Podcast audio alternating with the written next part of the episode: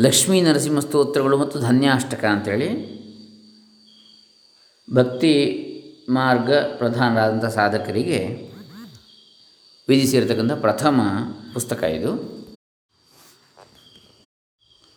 ಅದರಲ್ಲಿ ಈಗಾಗಲೇ ಲಕ್ಷ್ಮೀ ನರಸಿಂಹ ಪಂಚರತ್ನವನ್ನು ನೋಡಿದ್ದೇವೆ, ವಿವರಣೆ ಸಹಿತ. ಅದರ ನಂತರ ಲಕ್ಷ್ಮೀ ನರಸಿಂಹ ಕರಾವಲಂಬನ ಸ್ತೋತ್ರ, ಶಂಕರಾಚಾರ್ಯ ಬರೆದಿರ್ತಕ್ಕಂಥದ್ದೆಲ್ಲ. ಈ ಕರಾವಲಂಬನ ಸ್ತೋತ್ರದಲ್ಲಿ ಈಗಾಗಲೇ ಎಂಟು ಶ್ಲೋಕಗಳನ್ನು ವಿವರಣೆ ಸಹಿತ ನೋಡಿದ್ದೇವೆ. ಇವತ್ತು ಒಂಬತ್ತನೆಯ ಶ್ಲೋಕವನ್ನು ಆರಂಭಿಸೋಣ. ಓಂ ಶ್ರೀ ಗುರುಭ್ಯೋ ನಮಃ. ಹರಿ ಓಂ ಶ್ರೀ ಗಣೇಶಾಯ ನಮಃ. ಡಾಕ್ಟರ್ ಕೃಷ್ಣಮೂರ್ತಿ ಶಾಸ್ತ್ರಿ, ದಂಬೆ, ಪುಣಚ, ಬಂಟ್ವಾಳ ತಾಲೂಕು, ದಕ್ಷಿಣ ಕನ್ನಡ ಜಿಲ್ಲೆ ಕರ್ನಾಟಕ, ಭಾರತ. ಶ್ರೀ ಶ್ರೀ ಸಚ್ಚಿದಾನಂದೇಂದ್ರ ಸರಸ್ವತಿ ಸ್ವಾಮಿಗಳು ಹೊಳೆ ನರಸೀಪುರ ಇವರ ವಿವರಣೆ ಇದು. ಅಧ್ಯಾತ್ಮ ಪ್ರಕಾಶ ಕಾರ್ಯಾಲಯ ಹೊಳೆ ನರಸೀಪುರದಿಂದ ಪ್ರಕಾಶಿತವಾದದ್ದು. ಒಂಬತ್ತನೇ ಪದ್ಯ, ಲಕ್ಷ್ಮೀ ನರಸಿಂಹಕರಾವಲಂಬನ ಸ್ತೋತ್ರದಲ್ಲಿ. ಸಂಸಾರ ಜಾಲಪತಿತಸ್ಯ ಜಗನ್ನಿವಾಸ ಸರ್ವೇಂದ್ರಿಯಾರ್ಥ ಬಡಿಶಾರ್ಥ ಝಶೋಪಮಸ್ಯ ಪ್ರೋತ್ಖಂಡಿತ ಪ್ರಚುರ ತಾಲುಕಮಸ್ತಕಸ್ಯ ಲಕ್ಷ್ಮೀ ನೃಸಿಂಹ ಮಮ ದೇಹಿ ಕರಾವಲಂಬಂ. ಎಲೆ ಜಗನ್ನಿವಾಸನೆ ಸಂಸಾರವೆಂಬ ಬಲೆಯಲ್ಲಿ ಸಿಕ್ಕಿ. ಸಂಸಾರ ಜಾಲ ಪತಿತಸ್ಯ. ಎಲ್ಲ ಜ್ಞಾನ, ಕರ್ಮ, ಇಂದ್ರಿಯಗಳು, ಅವುಗಳ ವಿಷಯಗಳು ಎಂಬ ಗಾಳಕ್ಕೆ ಸಿಕ್ಕಿದ ಮೀನಿನಂತಿರುವ ಸರ್ವೇಂದ್ರಿಯಾರ್ಥ ಬಡಿಶ ಗಾಳ. ಬಡಿಶಾರ್ಥ ಝಶೋಪಮಸ್ಯ. ಝಷ ಅಂದರೆ ಮೀನು. ಆ ಮೀನಿನಂತಿರುವ ಮತ್ತು ಹೆಚ್ಚಾಗಿ ತುಂಡು ಮಾಡಲ್ಪಟ್ಟ ಮುಖ ತಲೆಗಳುಳ್ಳ ನನಗೆ ಪ್ರೋತ್ಖಂಡಿತ, ಪ್ರ, ಪ್ರಕೃ, ಪ್ರಕೃಷ್ಟೇನ ಖಂಡಿತ, ಪ್ರೋತ್ಖಂಡಿತ, ಪ್ರ, ಉತ್ ಖಂಡಿತ, ಪ್ರಚುರ ತಾಲೂಕ ಮಸ್ತಕಸ್ಯ. ತುಂಬ ತುಂಡು ತುಂಡಾಗಿ ಮಾಡಲ್ಪಟ್ಟಂತಹ ಮಸ್ತಕ ತಲೆ ಉಳ್ಳವ. ಅಂದರೆ ಏನರ್ಥ? ಇವುಗಳಿಂದ ಆಘಾತಗೊಳ್ಳಲ್ಪಟ್ಟಂತಹ ಅಂತ ಸಂಸಾರದ ಯಾವ ಈ ವಿಷಯಗಳೆಂಬ ಗಾಳಕ್ಕೆ ಸಿಕ್ಕಿದ, ಸಿಕ್ಕಿ ತಲೆಗೆ ಬೆಟ್ಟಾಗಿರ್ತಕ್ಕಂಥ ಮೀನಿಗೆ ಹೇಗೆ ಬೆಟ್ಟಾಗ್ತದೋ ಹಾಗೆ. ಅಂತಹ ನನಗೆ, ಮಮ, ಲಕ್ಷ್ಮೀಂದ್ರ ಸಿಂಹ, ಕರಾವಲಂಬನಂ ದೇಹಿ, ಕರಾವಲಂಬನವನ್ನು ಕೊಟ್ಟು ಕಾಪಾಡು ಲಕ್ಷ್ಮೀ ನರಸಿಂಹನೇ ಅಂಥೇಳಿ ಇಲ್ಲಿ ಹೇಳ್ತಾ ಇದ್ದಾರೆ ಶಂಕರಾಚಾರ್ಯರು.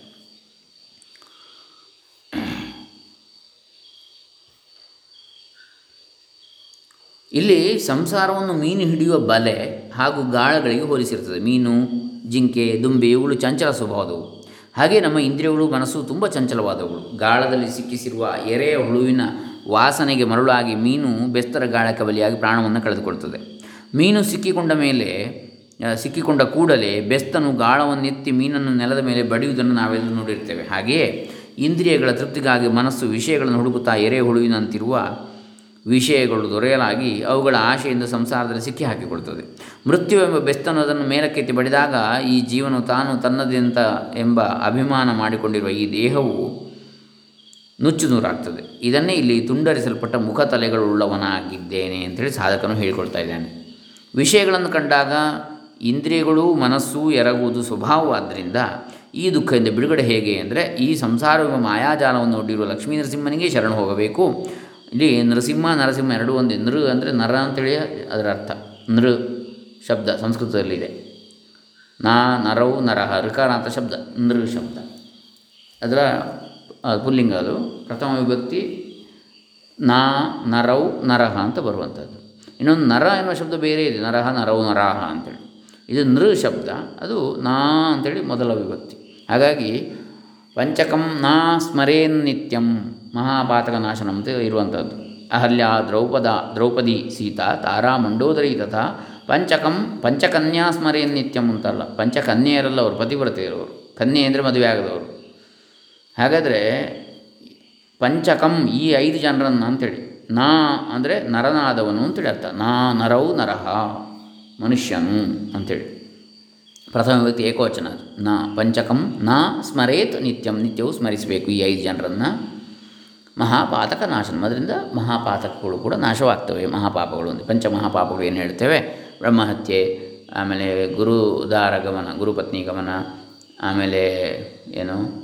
ಸ್ತ್ರೀ ಹತ್ಯೆ, ಭ್ರೂಣ ಹತ್ಯೆ ಆಮೇಲೆ ಸುವರ್ಣಸ್ಥೆಯ ಚಿನ್ನ ಕದಿಯುವಂಥದ್ದು. ಇವಿಷ್ಟು ಪಂಚಮಹಾಪಾತಕಗಳು ಅಂತ ಗುರುತಿಸಲ್ಪಟ್ಟಿವೆ ನಮ್ಮ ಶಾಸ್ತ್ರಗಳಲ್ಲಿ.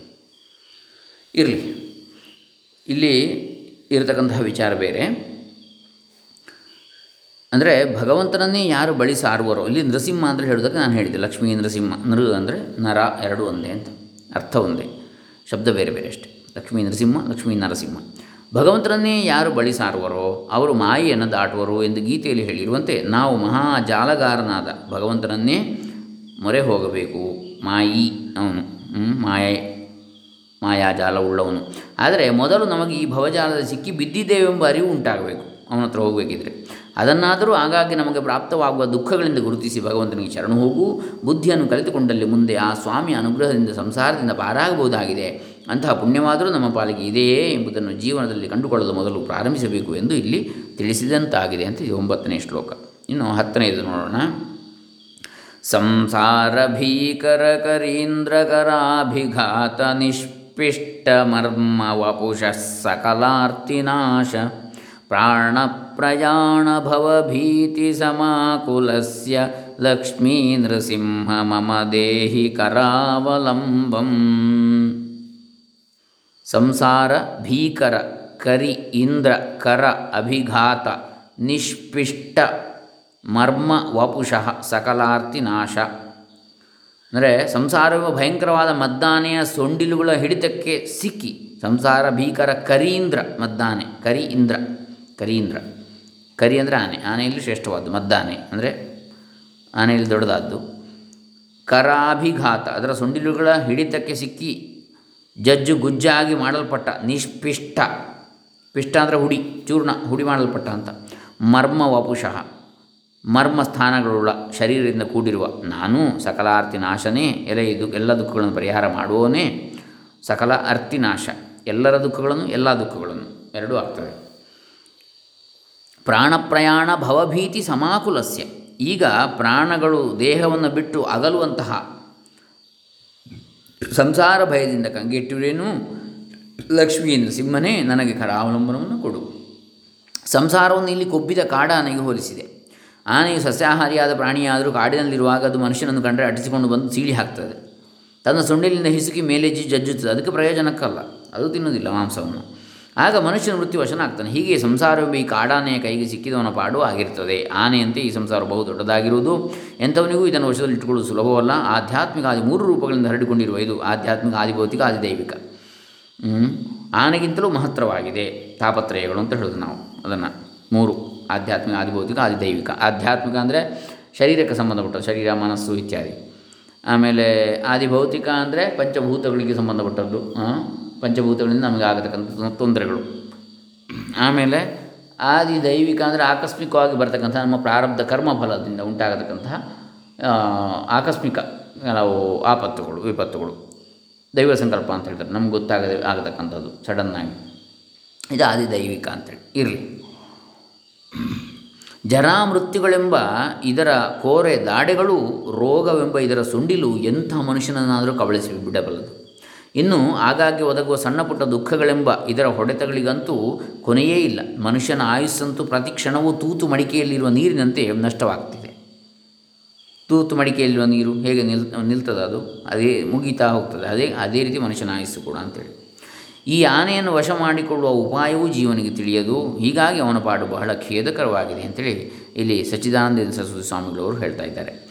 ಆದರೆ ಲಕ್ಷ್ಮೀ ನರಸಿಂಹನು ಇಂಥ ಮದ್ದಾನೆ ಹಿಡಿದರೆ ನಮ್ಮನ್ನು ಬಿಡಿಸಬಲ್ಲನು? ಭಗವಂತನು ಕೃಷ್ಣಾವತಾರದಲ್ಲಿ ಕೇವಲ ತನ್ನ ಏಳನೇ ವಯಸ್ಸಿನಲ್ಲಿ ಕಂಸನ್ನು ಪ್ರೇರೇಪಿಸಿ ಕಳುಹಿಸಿದ ಕೋಲಯಾಪೀಡವೆಂಬ ಮದ್ದಾನೆಯನ್ನು ಸೀಳಿ ಹಾಕಿದ ಕಥೆಯನ್ನು ಭಾಗವತದಲ್ಲಿ ನೀವೆಲ್ಲರೂ ಕೇಳಿರ್ತೀರಿ ಆದ್ದರಿಂದ ಭಗವಂತನ ದೃಷ್ಟಿಯಿಂದ ಸಂಸಾರವೆಂಬ ಮದ್ದಾನೆ ಒಂದು ತೃಣ ಮಾತ್ರವಾಗಿರುತ್ತದೆ. ಆತನ ದಯೆಯೊಂದಿದ್ದರೆ ಇದನ್ನು ಪಳಗಿಸಿ ಇದರ ಮೇಲೆ ನಾವು ಆನಂದದಿಂದ ಸವಾರಿ ಮಾಡಬಹುದು. ಆತನನ್ನು ಹೃದಯದಲ್ಲಿ ನೆನೆದುಕೊಂಡಲ್ಲಿ ನಾವು ಮಹಾ ಮಾವಟಿಗರಾಗಿ ಆನೆಯನ್ನು ಆಟವಾಡಿಸಬಹುದು. ಅದರ ಭಯವು ಒಂದಿಷ್ಟು ಇರುವುದಿಲ್ಲ.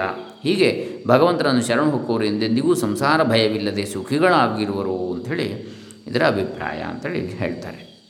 ಮುಂದಿನದನ್ನು ಮುಂದೆ ನೋಡೋಣ, ಹನ್ನೊಂದನೇ ಪದ್ಯದ ಶ್ಲೋಕದ ಅರ್ಥವನ್ನು. ಹತ್ತು ಮತ್ತು ಒಂಬತ್ತು, ಎರಡು ಆಯಿತು ಇವತ್ತು. ಹರೇ ರಾಮ, ಶ್ರೀ ಶ್ರೀ ಸಚ್ಚಿದಾನಂದೇಂದ್ರ ಸರಸ್ವತಿ ಶರಣಾರವಿಂದ ಅರ್ಪಿತಮಸ್ತು ಭಗವಾನ್ ಶಂಕರಾಚಾರ್ಯ ಶರಣಾರವಿಂದ ಅರ್ಪಿತಮಸ್ತು ಸರ್ವೇ ಜನ ಸುಖಿನೋ ಭವಂತು. ಓಂ ತತ್ಸತ್. ಬ್ರಹ್ಮಾರ್ಪಣಮಸ್ತು.